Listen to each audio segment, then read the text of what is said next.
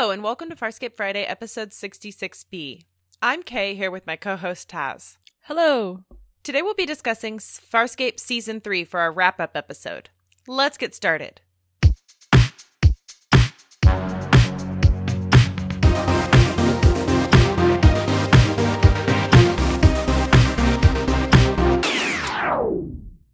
Welcome back. Season three is sometimes called like the perfect television season or the perfect Farscape television season because so many people love it to death. And, you know, I can't really fault anyone that opinion of it because season three is really, really excellent.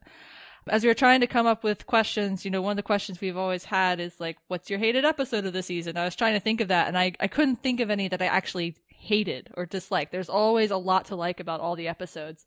And sure, there's ones that are weaker than others, but by and large, we just have like a really, really good season of television going on. And it's so good because it's so innovative, you know? Mm-hmm. They do mm-hmm. a lot of really new things here and things that weren't necessarily seen in sci fi television before, or at least not done in the way that Farscape did them. Like we have the whole clone uh, aspect of John being split into twins and then splitting the crew onto two ships. And then you have adventures of dealing with Aeryn and her past and her mom, and you have the whole Talyn arc and Crais, and then you have wormholes on the other side of it with John, and you have John and D'Argo fighting like brothers the whole time. And then you have episodes that just go wild, like Revenging Angel or Scratch and Sniff, which are two of my favorites. So it's just this really innovative season. And then you have this huge emotional payoff with the whole John and Aeryn story, and then the whole story with Scorpius and the wormholes. So there's a lot going on and they do a really good job of balancing it all. Yeah, I have to admit, I'd forgotten most of Farscape when we started this project over a year ago. So coming into season three, I didn't remember a whole lot. Like I remembered, I remembered Revenging Angel once we started watching it. I was like, oh yeah, this is the cartoon episode, and I remembered that there had been a point where there were two clones, but like this whole season just knocked me knocked me back. It was really good. I think that the later episodes of the season are a really good explanation as to why they split the crew in half in the first place. Because instead of kind of feeling like everybody else got sidelined throughout the whole season, we felt like everybody really got their individual episodes and they each got their moments and they each got their character arcs because we had two crews, because we had episodes with one crew and then with the other. And you know, it's a lot easier to make episodes feel balanced when you're only dealing with a crew of four or five people versus when you're dealing with a crew of like eight or nine people you know? Yeah. Um i i really do think that episodes like fractures are a really good explanation why we needed to have the two crews. I also agree that i couldn't find a lot of clunkers in this season. I think that when I was thinking about that question, I kind of had to go from like, what's a bad episode to like, well, what's an episode that was like a very good episode, but that I just personally didn't like for reasons. You know what I mean? Mm-hmm. So, which one was that for you? For me, that was definitely Eat Me because I'm not a fan of horror. I'm not saying it wasn't a good episode because I think it was an excellent episode and I think that it was very effective at what it did and it did what it did very, very well. But I don't know. For me, I don't like horror. Um, mm-hmm. I also thought that that time episode one, losing time, the one with mm-hmm. the the creature, again, really good episode.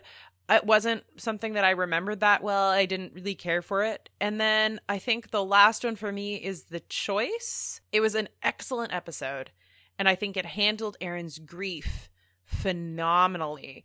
I think that in terms of Aeryn, like that was one of my favorite episodes of the season. But as an overall episode, I was just kind of like meh on the plot of like her and her mm-hmm. mom and her fake dad. You know what I mean? Yeah, totally. Totally. I agree with a lot of what you say about those, but I'm going to pick different ones just to add some variety.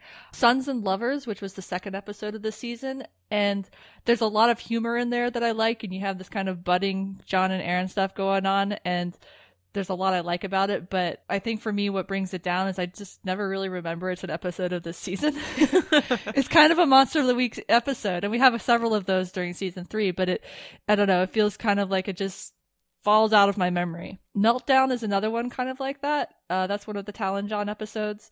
I really like the John and Aeryn stuff and like the whole everyone's being affected by this drug in different ways. And a lot of that is great, but I I felt like the the monster of the week part again just kind of makes me kind of forget what's going on in that episode, and it doesn't make it very memorable.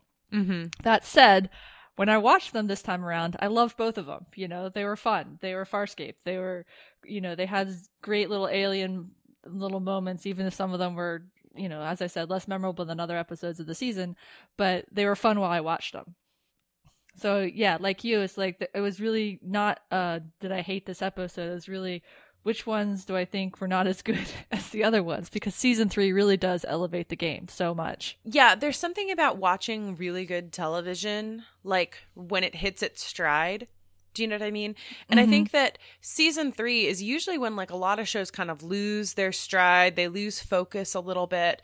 But like when you have a good writing team, when you have excellent actors that are just like they've finally got like a really good handle on their characters and you've got good directors, it just all comes together to make TV that's just like brilliant to watch. Do you know mm-hmm. what I mm-hmm. mean? I mean, I think yeah. that this and Leverage, I mean, I loved Leverage season three also, and it kind of had the same feeling.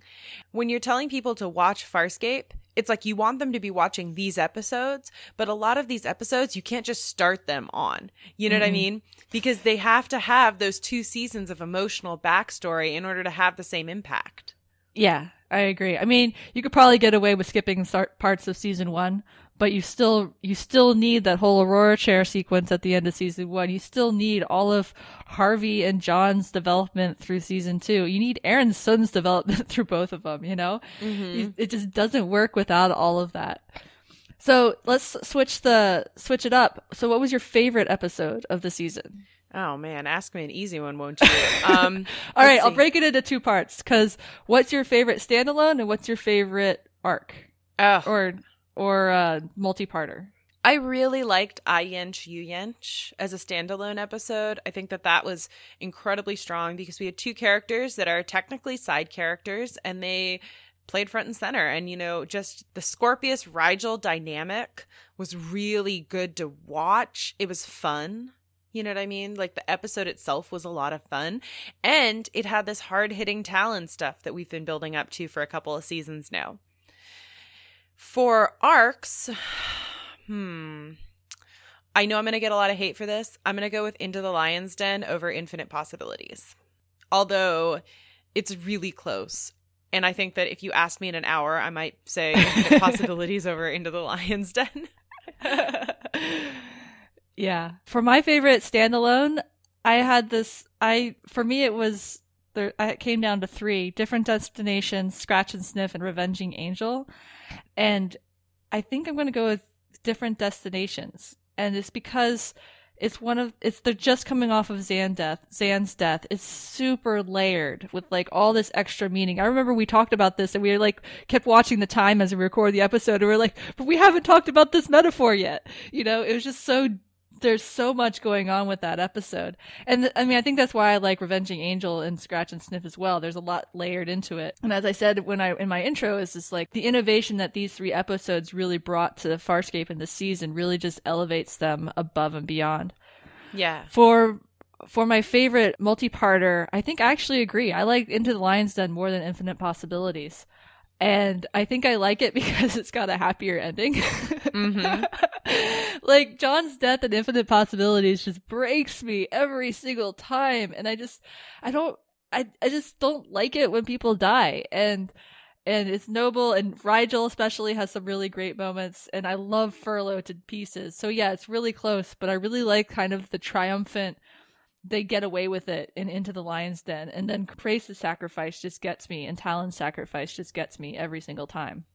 Yeah, I think that you're right. Like, I, I think that the only reason, because when you mentioned Furlow, I'm like, oh yeah, Furlow, I love her. And, you know, like Rygel and, you know, everything, like Infinite Possibilities is just so good. But I think that there's something about John finally getting one up on Scorpius do you know what yeah. I mean? That's like yeah. it's really emotionally satisfying. Yeah, like a really gut way. And oh, oh my gosh, Scratch and Sniff is such a favorite episode of mine too. I I just love the storytelling aspect of it and the editing. I think the editing is brilliant. I think that the the way they scripted it was so smart. And it really had, I, I, think that Scratch and Sniff arguably is kind of the first real Jool and Chiana are friends episode of the season. You know what yeah. I mean? Because by Yeah. the end of the season we see them you know hug hugging each other and jool is comforting chiana and you know they're talking about what they should wear and you know so it's it it really does feel like scratch and sniff kind of is like the first moment where they're not like at each other's throats you Mhm. know So that's where John and D'Argo is like the central point of where they are with their relationship, where they've been they've been kicked off because they've been fighting and bickering so much that Pilot can't and Moya can't stand it anymore. And of course, it all comes to a head in Revenging Angel. But I don't know, there's just something so perfect about the two of them in that episode as well, Mhm. and their friendship being still being friends while still kind of being completely annoyed with each other 100% of the time. Oh yeah.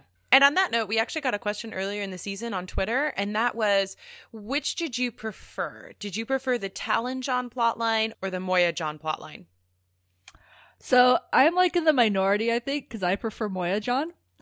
And I think it's because of the whole he's left behind by Aeryn part of it, which I really identified with for a very long time and still kind of do. It's just like I always felt like that's the person left behind.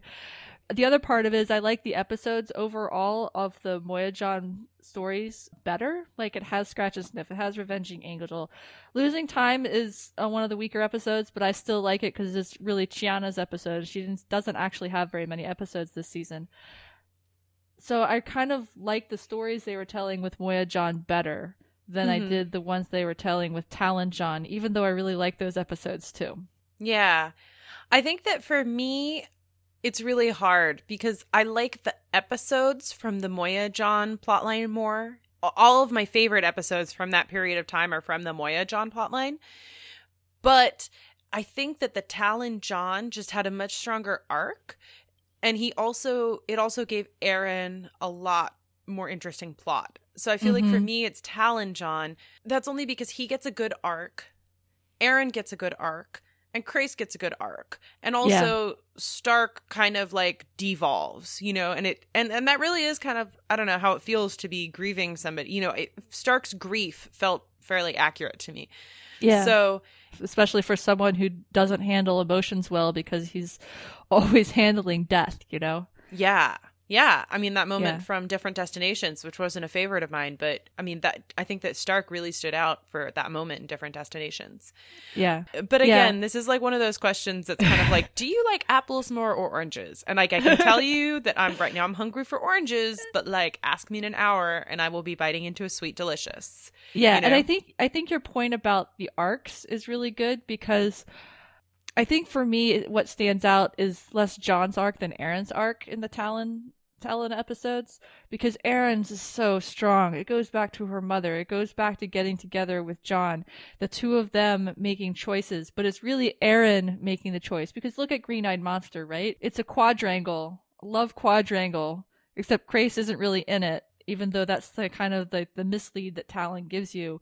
And so Aeryn has to choose between staying loyal to Talyn and John's life, and she chooses John. And that feels so much more like a, an Aeryn moment. And then her speech at the end, which is so great. You know, like, John Crichton, you ruined my life, and I still come back for more.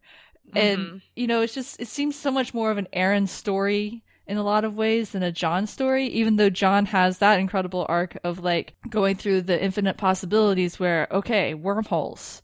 We have to save the universe because the Scarrans cannot get their hands on these things because what they're they are too powerful for anybody to have. And that you have to have that story in order for the whole season to make sense. yeah. You have to have both of those stories for the whole season to make sense. Yeah. So, who was your favorite character this season? Oh my gosh. I think you got to pick Aeryn last last time we did a wrap up, so I'm going to pick Aeryn for this time around, and you can figure out who the runner up is. oh my god, Aeryn stood so much this season, so much. Because again, it's like her growth. We talked about her how she grew so much in season one, and how she grew even more in season two, and figuring out where she wanted to be with her love for John. And then you have season three where she finally is like secure in herself enough and secure in John enough to follow through and open herself up to him and then lose him and then go through that whole scene at the end of Dog with Two Bones, which is just like wrenching, you Mhm. know? but probably one of the best scenes of the entire run of Farscape, like hands down. The two when John says I'm going with you and she says no, and then they have the coin flip and everything, and it's just like it's so raw and it's so I don't know, it feels so true to Aeryn. and yeah, there are parts of the choice that I that I didn't like, but you're so spot on. The choice for Aeryn and her grief and what she goes through in that episode is just incredible. You mm-hmm. know. So I get to pick Aeryn this time. all right, all right. So then the runner up for me, hmm. I don't know. I feel like it kind of goes back and forth between Crais and John. Mm-hmm. And I think it's Crais only because this is his last season, so you have to give it to him. It's like the Emmys. You know? it's their last season. You have to give them an Emmy. Um, yeah. And that's uh, and just because, like I said, I think that most Crais character development has been off screen. I think that it kind of feels to me a lot like like you're seeing snippets from somebody you know it's like watching somebody else's home videos where you get a very clear picture of what their life was like during the 10 minutes or whatever that you're seeing them. And then the next one it jumps and they're you know in college. You know what mm-hmm. i mean? And that's kind of what it feels like for crais. It's like we saw snippets of his life and then in season three we really kind of saw the effects that the snippets we saw in season two had on who he currently is. And actually i mean i think maybe it is because you know most of his interesting stuff happens at the very very end of the season but a lot of our twitter and you know questions were kind of about Crais this year mm-hmm. you know so one question we got from jason on twitter was Crais' sacrifice affected by talyn johns he says on my last rewatch of the show a few months ago i realized that Crais' sacrifice of his long of his life, along with Talyn, may have been inspired by the same sacrifice he watched Talyn John make in Daedalus Demands. Prior to that episode, Crais goes from being not fond of John, he was okay with him being left in the Budong in Green Eyed Monster, to arguing with John about his motives in the Pina Colada episode, Relativity. It's clear Crais doesn't like or trust John, which I think changes after John allows himself to die to save them and the rest of the universe from the Scarrans getting the wormhole tech. Yeah, Hmm. I think that I, I think that arguably he very much was affected by by Talyn John's sacrifice. I think that when he saw what Talyn John was willing to do to make sure that nobody got wormhole tech, that he kind of a lot of things came together in Crais's mind. And I think that Crais in the episode, he he almost considers you know him committing death by Talyn to be self-serving or selfish in at least that's how it read to me in some of his phrasing because like when he's talking to Aeryn and John in that ch- in that chamber you know he says I've lost my parents I've lost my brother I've lost my command and now I'm just doing things that um are important to me and that I want to do and I'm doing them for my own reasons and I'm not alone in doing that. Which means that him deciding to commit death via Talyn, you know, to sacrifice himself in order to make sure that nobody gets wormhole tech, he considered it self-serving in some way you know? Mm-hmm. at least to me that's how it read. And and so i think that maybe you know he kind of saw john's death and john's meaningful death as kind of like that's the best death you could ask for you know? Yeah. Rather than like running and and hiding for the rest of his life yeah. And I can definitely see him being influenced by it because you can tell at the end of Daedalus Demands when in that death scene with John, you know, John says, take care of them to Crais, you know? Mm-hmm. And it's like, I can't be there anymore. You have to take care of them and make sure that things are going to be okay. And, you know, even if you don't like the guy, that's still a really big, heavy thing to be given. Mm-hmm. This responsibility.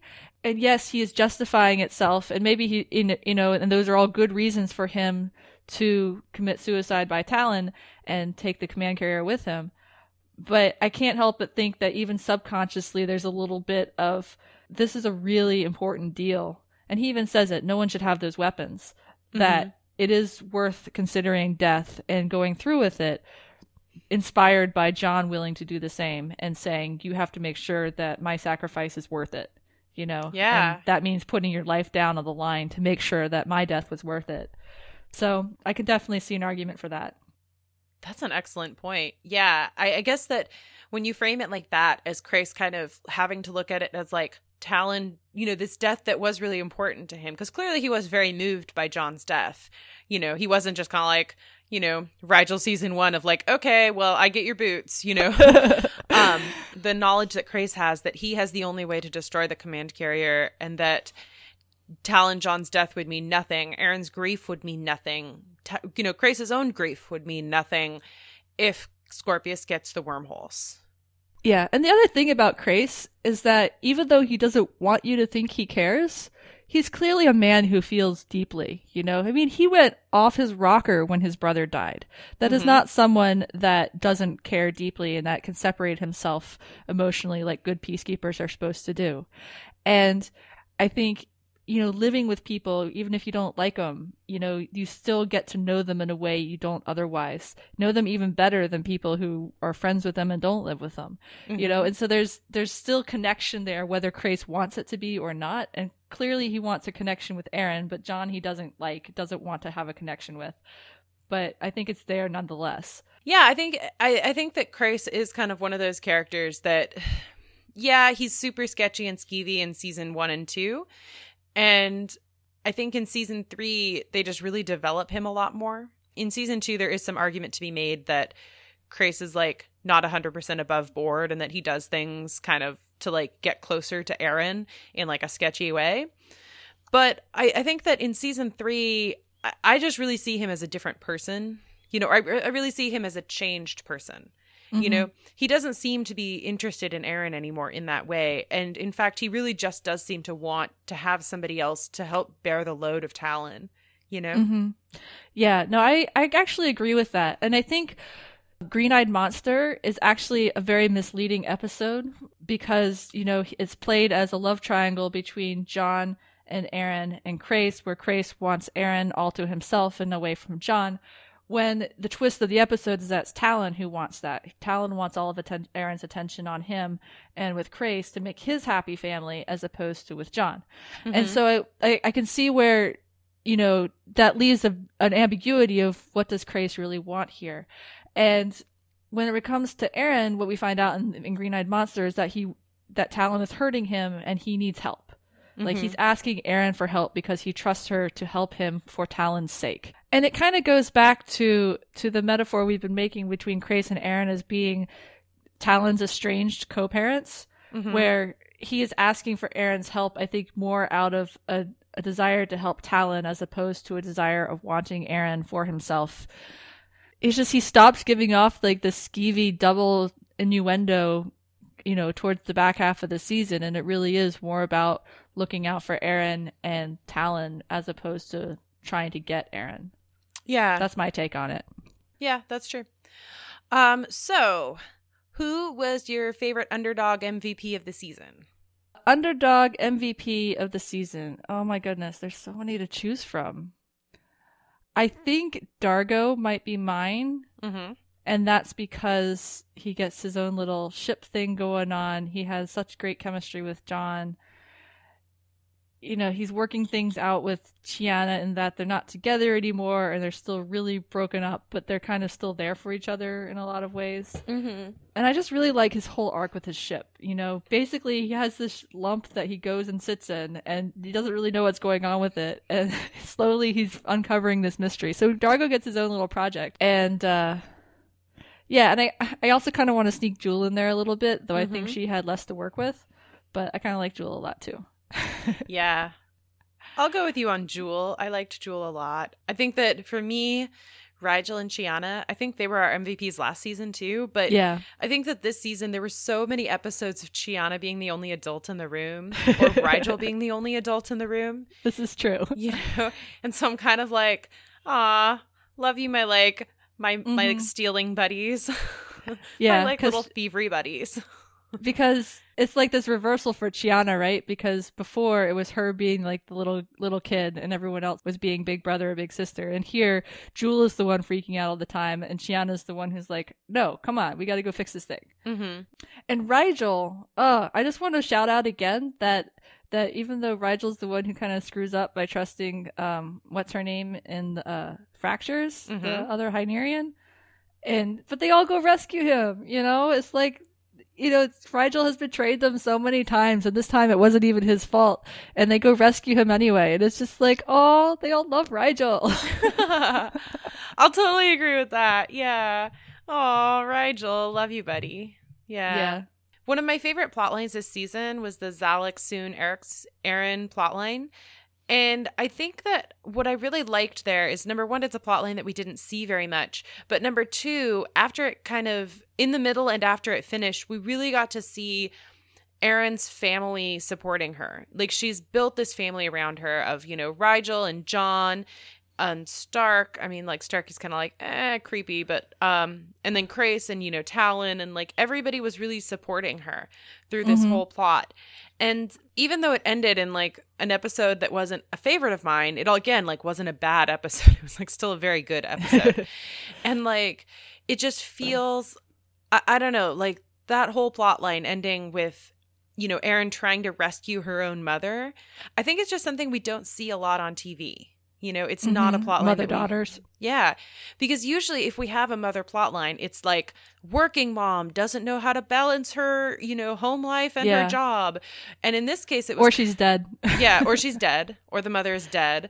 You know and that's it. Or the mother is like kind of a doormat and just like the emotional, you know, like the emotional pillow that the main character goes to in times of need, you know? Yeah, no, I really like that about the Xhalax Sun because Xhalax is the soldier. She's the one pursuing them. She's the one who was forced to make these horrible choices that shaped her life and that Aeryn escaped having to make but are still affected by. And the scenes in relativity, I think, really epitomize what I love about the two of them, mm-hmm. where Aeryn's like, you know, you coming to see me when I was a child, which got you caught and in trouble and shaped your life in this really horrible negative way, shaped my life in this really positive way, and allowed me to kind of take that risk to step out and join this crew of Moya as a as a full person. Mm-hmm. And that that kind of like that divergent mo- moment for both of them. I don't know. There's something storytelling wise that's really poetic about it. Like mm-hmm they are both shaped by this moment and the immediate consequences are where she has to choose between killing her lover or killing her child mm-hmm. and it's just like this really twisted love that still exists that Xhalax still has for Aeryn. and Aeryn still wanting to reach out despite this woman trying to kill her because she's her mother yeah i just love it and it's it's the kind of it's the kind of plot line you would get for a male character and his father but mm-hmm. you don't ever really see it for women and their mothers. Yeah, yeah. And I mean, I think that's also the payoff in having Aeryn be the soldier and John be the scientist slash emotional one. Mm-hmm. You know, I, I, will say the 2003 Battlestar Galactica does something a little similar with Starbuck and her mom. So I guess uh-huh. that would be the other example, which also is well done. Yeah. But um, but Farscape did it first. but Farscape did it first. Whatever. Battlestar Galactica was mostly good. Yeah, yeah. I mean, I liked it up until I think like the last season. The last kind of yeah. yeah. Yeah. The I, I literally for Battlestar Galactica, my my dad bought it for me for Christmas one year, like the first three seasons on DVD, and like yeah. we marathoned it before marathoning was a thing. You know, like we literally like spent like several weekends just like watching Battlestar Galactica. Yeah. Speaking of Aeryn and her relationships, we got another comment from Mark, and it was an email, and he said, I would like it if you could discuss the relationship between Aeryn and Henta. Two or three years ago, I was reading an episode by episode review of Farscape Online and disagreed with one of the website hosts about the nature of the relationship between Aeryn and Henta. He said that they had a lesbian relationship. It was an LGBTQ website. I disagreed. I thought they were just good friends, and that Henta was so pro peacekeeper she couldn't understand how Aeryn could take the road she did. So, what do you gals think? Were Aeryn and Henta more than friends? Thanks. So, there's a couple ways I want to approach this. And one is I am a full believer in subtext and shipping what you want to ship out there. So mm-hmm. if you are one of those people who thinks they were in a lesbian relationship, because I think that could be interpreted from it, yes, go ahead, do that. I think that is 100% great and fine. But I also think the text could also support them being just very good friends. And that's actually how I read it. And the thing that I like about reading it that way is I think it puts a really strong value on friendship and that is a kind of one of my pet peeves of mine in, in fandom is like ship or go home and like friendships don't exist and i'm like no friendships do exist they're like been some of my major relationships in my life have been friendships i think they are good friends i think they grew up together i think they're like sisters like they grew up in the barracks. They probably had cots next to each other. They trained together. They went through training together. They both prow- prowler pilots together. You know, they clearly spent their off time together. There was this really strong bond between them. And whether it's sexual or not, that part almost doesn't matter. It's like how I ship Jim Kirk and Bones. Like, it doesn't matter if they sleep together or not. They are still, like, always going to be glued to each other, you know? Yeah. So yeah, I don't think it has to be a lesbian relationship for the relationship to be as strong as it is. And I think the thing with Henta is like she's in the in the recreation hall when she first sees Aeryn again and throws that drink in her face. And she's also performing for an audience. And I think you really see the strength of relation of their relationship come out later when they're by themselves and not on display. They're not performing where she can finally say, What is going on with you? You went crazy and left the peacekeepers, who are, of course, like our home. And Aeryn gets a chance to explain, even though Henta never gets it. But I think that's what I really love about their friendship is that she does give Aeryn the space to try and talk it out. And I think it doesn't matter if they're in a sexual relationship for that or not. Yeah. I'll agree with you that I think that a lot of times in fandom, and I think that you and I are definitely coming at this from like the fandom, you know, fanfic perspective, there is kind of a preference put on sexual relationships. And I'm like, to be honest, for women especially, emotion really like emotional friendships tend to like fill in a lot of those gaps. You know what I mean? And they tend to be just as intense as sexual relationships. Like if you've ever talked to a woman about like a friendship having broken up, it still feels raw. You know what I mean? For like a lot of people, like, you know, it mm-hmm. feels just as intense as breaking up with a sexual partner. Um, I agree with you. Head canon is head canon. If you saw it and you want to say, you know, they sure they were having, you know, they were in a lesbian relationship. That's great. I think that on screen, I saw a friendship. But on the other hand, I do want to point this out. Farscape was made in the early thousands. It is an incredibly heteronormative TV show. I think that it has done enough things like laughing at a character that technically wasn't trans but like the joke was kind of like ha ha they don't are gender non-conforming you know according to you know, earth genders essentially. Like that's the joke. And additionally, I mean, I don't think this is a spoiler, but while Braca and Scorpius' relationship clearly has like, you know, kind of BDSM, like master servant dynamics. And that we joke about them being together all the time because we ship it. but at the same time, it's still kind of canonically like that's still treated somewhat as a joke and also as like, not canon. Like wink wink nudge nudge. They're not gay for each other. You know mm-hmm. like like i said i think that you can read it either way. I think that hopefully if farscape was made today we would have more canonically gay or lesbian or just gender non-conforming characters. And that would in itself make perhaps henta and Aeryn's relationship clearer as to whether or not it was a friendship or explicitly you know lesbian. Yeah so since we brought them up, um, let's pivot to Scorpius and Braca, and I guess maybe Scorpius and their plot line kind of on their own because they're on the command carrier and building the whole wormhole tech, and we get to see bits of that in Incubator. I still kind of ship Braca and Scorpius, and even though I definitely agree with you and what you said, it's just like you know, it's not meant to be that way by the writers. The writers are definitely playing it like you know the villain and his minion and the minion who is willing to do anything to serve his his master. So like the, the hufflepuff if you will right? The hufflepuff Dar- death eater. Okay i need um, to i need you to understand that you just implied that braca is a hufflepuff. Yes he's super loyal. That's like their defining trait. Oh my gosh i love it yeah, uh, I think that what really worked for me this season was that it kind of does go beyond Braca just being, you know, the minion. You know, he gets to, in some ways, he gets to prove his loyalty to Scorpius, you know, like an incubator when he does what he understands Scorpius would like him to do. He also gets to really hear from Scorpius why they're doing what they're doing and why what they're doing is so important. And I think that for me, a lot of what he's doing really works. And like we said, although canonically we're supposed to be like, oh, they're very straight, I'm like, in a modern lens, it's very hard to watch this and not be like, both of them are getting off on this power dynamic. You know? Mhm. Yeah, because it's totally about the power. And you can see that when Braca is like enforcing other people to do what Scorpius wants, you know? Mhm. Or like in Incubator when, you know, the the cocky pilot is like, "Oh, I can fly through a wormhole no problem." And what are we wasting all our time doing all this testing for? And Scorpius is like, "Okay, you go." I think he's like Lieutenant Braca will insist or something yes, like that. And I'm there you like, go. That's, that's what it was. and "Oh, it's just yes." like the power plays that happen in the Peacekeepers. It's just, it's very tropey, you know, like Mhm. the the the military power dynamics that are going on. So I think that that's part of what is really fascinating to watch for me. mm-hmm.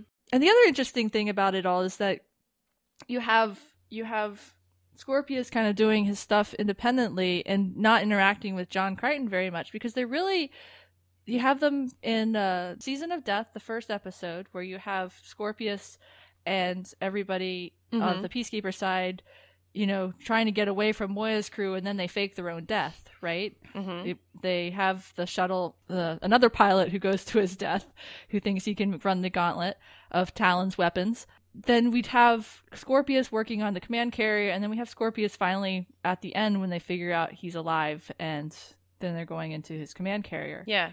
So John and Scorpius don't actually interact really until the end of the season and in person. And everything else up to then is John and Harvey or Scorpius and Chip John Yeah. from the from the neuro trip. And it's just a really interesting way to keep two main characters in tension with each other without actually having the two characters interact because that would force like one of them to be making mistakes all the time. Yeah. Really what we see in this in the season finale is how much their relationship has changed. Because when they first met in the Nerve and the Hidden Memory, what we really saw was John being caught off guard by this much more powerful villain. And then in Into the Lion's Den, we finally get to see John having some power. And even though arguably I'm still like, what was his plan? Like, how did he sell his friends on this? Because this is not a plan. At the same time, in the end, via Crais, John pulls one over on Scorpius. John ends Mhm. up winning, you know, which is satisfying and and I think that it really is a nice is a nice kind of I don't want to say closing point, but it feels like their arc has changed at that moment. Mm-hmm. It's shifted dramatically because in in that scene where where where Crais is making his big speech, John is just sitting there staring at Scorpius, waiting for him to catch on what's going on. Mhm. And it's just this great little I know what's going to happen and you are in big trouble right here and Scorpius doesn't know it yet and he doesn't realize what's going on. It's just this really really great moment Yeah. and then it all comes crashing down around him. Ah, anyway, I, I think you're right. It's like this great emotional catharsis that we finally get after, you know, the trauma of the season two finale. You know, Mhm. Die Me Dichotomy is a vicious, vicious episode. One of Farscape's best, I will argue, but also emotionally just destroys the viewers because of how completely Scorpius owns John. And I think that one of the interesting relationships that develops this season is still Wayne Pygram, but it's Harvey and John. You know, and I think that the way that Harvey and John's relationship develops is so different from how Scorpius and John's relationship develops. And in some ways it's related in in the sense that I think it is only with Harvey's support that John actually is able to get one over on Scorpius. Yeah. Yeah. And also survive some of the other encounters, like, you know, different destinations and a few other instances where Harvey is instrumental for helping John survive, right? Uh, Mhm. Scratch and Sniff is another one. And I just love Harvey. Like, Harvey is one of my favorite characters of all time, also, because I just love the creativity they do when they have him in John's head. You know, that World War II theme that they have going on. And then, you know, they're playing all sorts of Go Fish and games while these mortars are going off all around them. It's just really creative how they make use of Harvey and his interactions with, with John and the environment. Mm-hmm. What's really key about Harvey is kind of the role he ends up playing. In some ways, what they do in early season one, uh, Battlestar Galactica with Baltar and him seeing the Cylon in his head, it reminded me of that. But I think that kind of the role that score the role that Harvey comes to represent for John is actually just somebody else in his head to like bounce things off of. That even Mhm. though he realizes it makes him insane to be talking to and fantasizing about another person in his head, at the same time, John is so lost and he's so alone still, even with, you know, kind of all that's been, all that's happened to him all these years, you know, he's so lost and alone that having like another person who is in his head and wants the best for him because it's like Harvey's home as well. Mhm. I think that that does give John like a safety net that he doesn't necessarily have. And I, I don't know. I mean, I think you will notice that Talyn John does not deal with Harvey as much as Moya John does. And so I think that in that ways, Harvey really is kind of like a safety blanket, you know? Mm-hmm. Yeah, and he is aligned with John. He wants to survive, so then he's willing to invest in John's survival. And he's like the little angel or devil on your shoulder, Mhm. you know? It's like giving advice. And it takes a while for John to kind of trust it, but the, you know his subconscious calls him in different different destinations, and his subconscious is asking for for Harvey's help, and then John is explicitly asking for Harvey's help. And mm-hmm. it's because and the and the power dynamic is so different from in season two when when Harvey on the neuro trip was in control, Yeah. and here it's the neural bleed and John, you know, season of death that first episode when he has that very satisfying throwing Harvey in the dumpster. Mm-hmm. John is in control of Harvey here, and so it's another kind of master servant dynamic a little bit, except weird. yeah. Yeah. I mean, and I think that what's interesting is that Harvey still is a unique character, which is something we see in Revenging Angel. Like, where Mhm. even though technically he's acquired so many of John's mannerisms and habits and earthisms at the same time, like, he knows who Kirk is and he can talk about Kirk. You know, he and John have like a Star Trek, like nerdy conversation about Kirk, but at the same time, he's still different from John. You know what I mean? In that he doesn't Mhm. understand what Kirk means to John. Do you know what I mean? Right. Right. And the whole, you know, Revenging Angel is all about Harvey misunderstanding what motivates John, Yeah. you know, and why he wants to live. Yeah. So, still super fascinating character and I yeah, keep keep on the lookout for him moving forward too. So we got one more comment via email. Hey ladies, my name is Jenna and I wanted to share my opinion of Farscape season 3 with you. My favorite character is Chiana and throughout the series and PK Wars I love the way her character develops. However, I view this season as a heartbreaking one. First you have the Chiana Jothee and D'Argo thing, then you have Zhaan's death, and to top it all off with Crais and Talyn. I think that this season showed a lot of growth for Aeryn, especially after the Crichton split. I know the finale isn't out yet, but I gotta say, that coin flip and Noranti whispering in John's ear at the end is a big holy shit moment for me. I've been watching since I was 11, while P- early season 2 was still airing on the sci fi, and Gigi Edgley was my first celebrity crush. By the end of PK Wars, I was still convinced Chiana was my dream woman. Oh, I love Chiana, and I'm totally with you. She is awesome. Like I don't, I don't know if you remember us squeeing over when she first arrived, but that feeling hasn't gone away, and it's just she's still so fantastic to watch. And you know, one thing I like about Chiana is she doesn't like, have a whole lot to do this season, and she's got these really, lot of really great moments. But her one episode is really losing time when she gets like the the vision ability, Mm-hmm. and I really love that development for her. And I was completely obsessed with it when I first watched the show for some reason. I don't know. It's just, I love the precog. You know, I just love how that develops and it gives Chiana this extra dynamic of, I don't know what's going to go wrong, but something's going to go wrong. And I don't have all the pieces of the puzzle, but I have a few pieces of the puzzle. And it's Mhm. just, I don't know. I just love that aspect that's brought to her character with this change that she's gone through. Yeah, I, I will agree. Like I said, Chiana was my MVP of the season. I think that she especially is just such a huge good supporting character this season.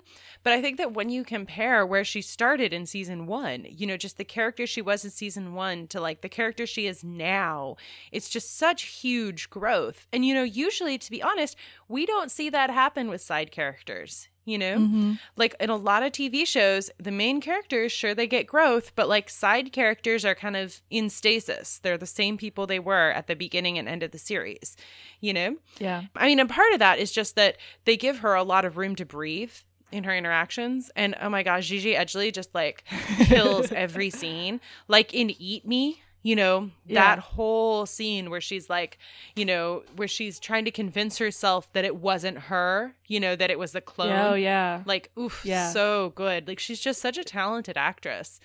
And I mean, I love that you're pointing out the Chiana Jothee D'Argo thing from the beginning of the season because, like, it seems so far away now, but at the time, it was just really interesting to kind of see how Chiana was dealing with her first adult relationship and how, like, D'Argo was also kind of trying to deal with his first relationship after his wife and how neither of them were handling it super well. Mm-hmm. Yeah. The season changes so much from wrapping up those season two ends. And another one of those that you that was brought up is Zhaan's death, which happens in self inflicted wounds really early in the season. And it's brutal. I mean, it's like a willing sacrifice again. I mean, the first episode of this season is titled Season of Death, and it's very true for this season. But the other thing it might have should have been called is Season of Sacrifice, because mm. not just they don't just die like Zhaan and John and Crais. They don't just die; they all sacrifice themselves for everybody else Oh, yeah. in these really gutting episodes in these really like big hero moments you know they're not just like one off or something they're like have these noble sacrifices that are for love and for strength and for the universe you know Mhm. Killer theme Yeah. literally and I mean, I think you're making a good point about their deaths having meaning because I think that these are, I think that especially Crais and Zhaan, their deaths would have easily been like, frid- they could have easily been just fridged, you know, like, mm-hmm. oh, we're just gonna like, some random peacekeeper is gonna randomly shoot Zhaan, shoot Zhaan, and you know that's how she's gonna die, or you know, Crais might die in the final assault, but you know because he was also fighting alongside them.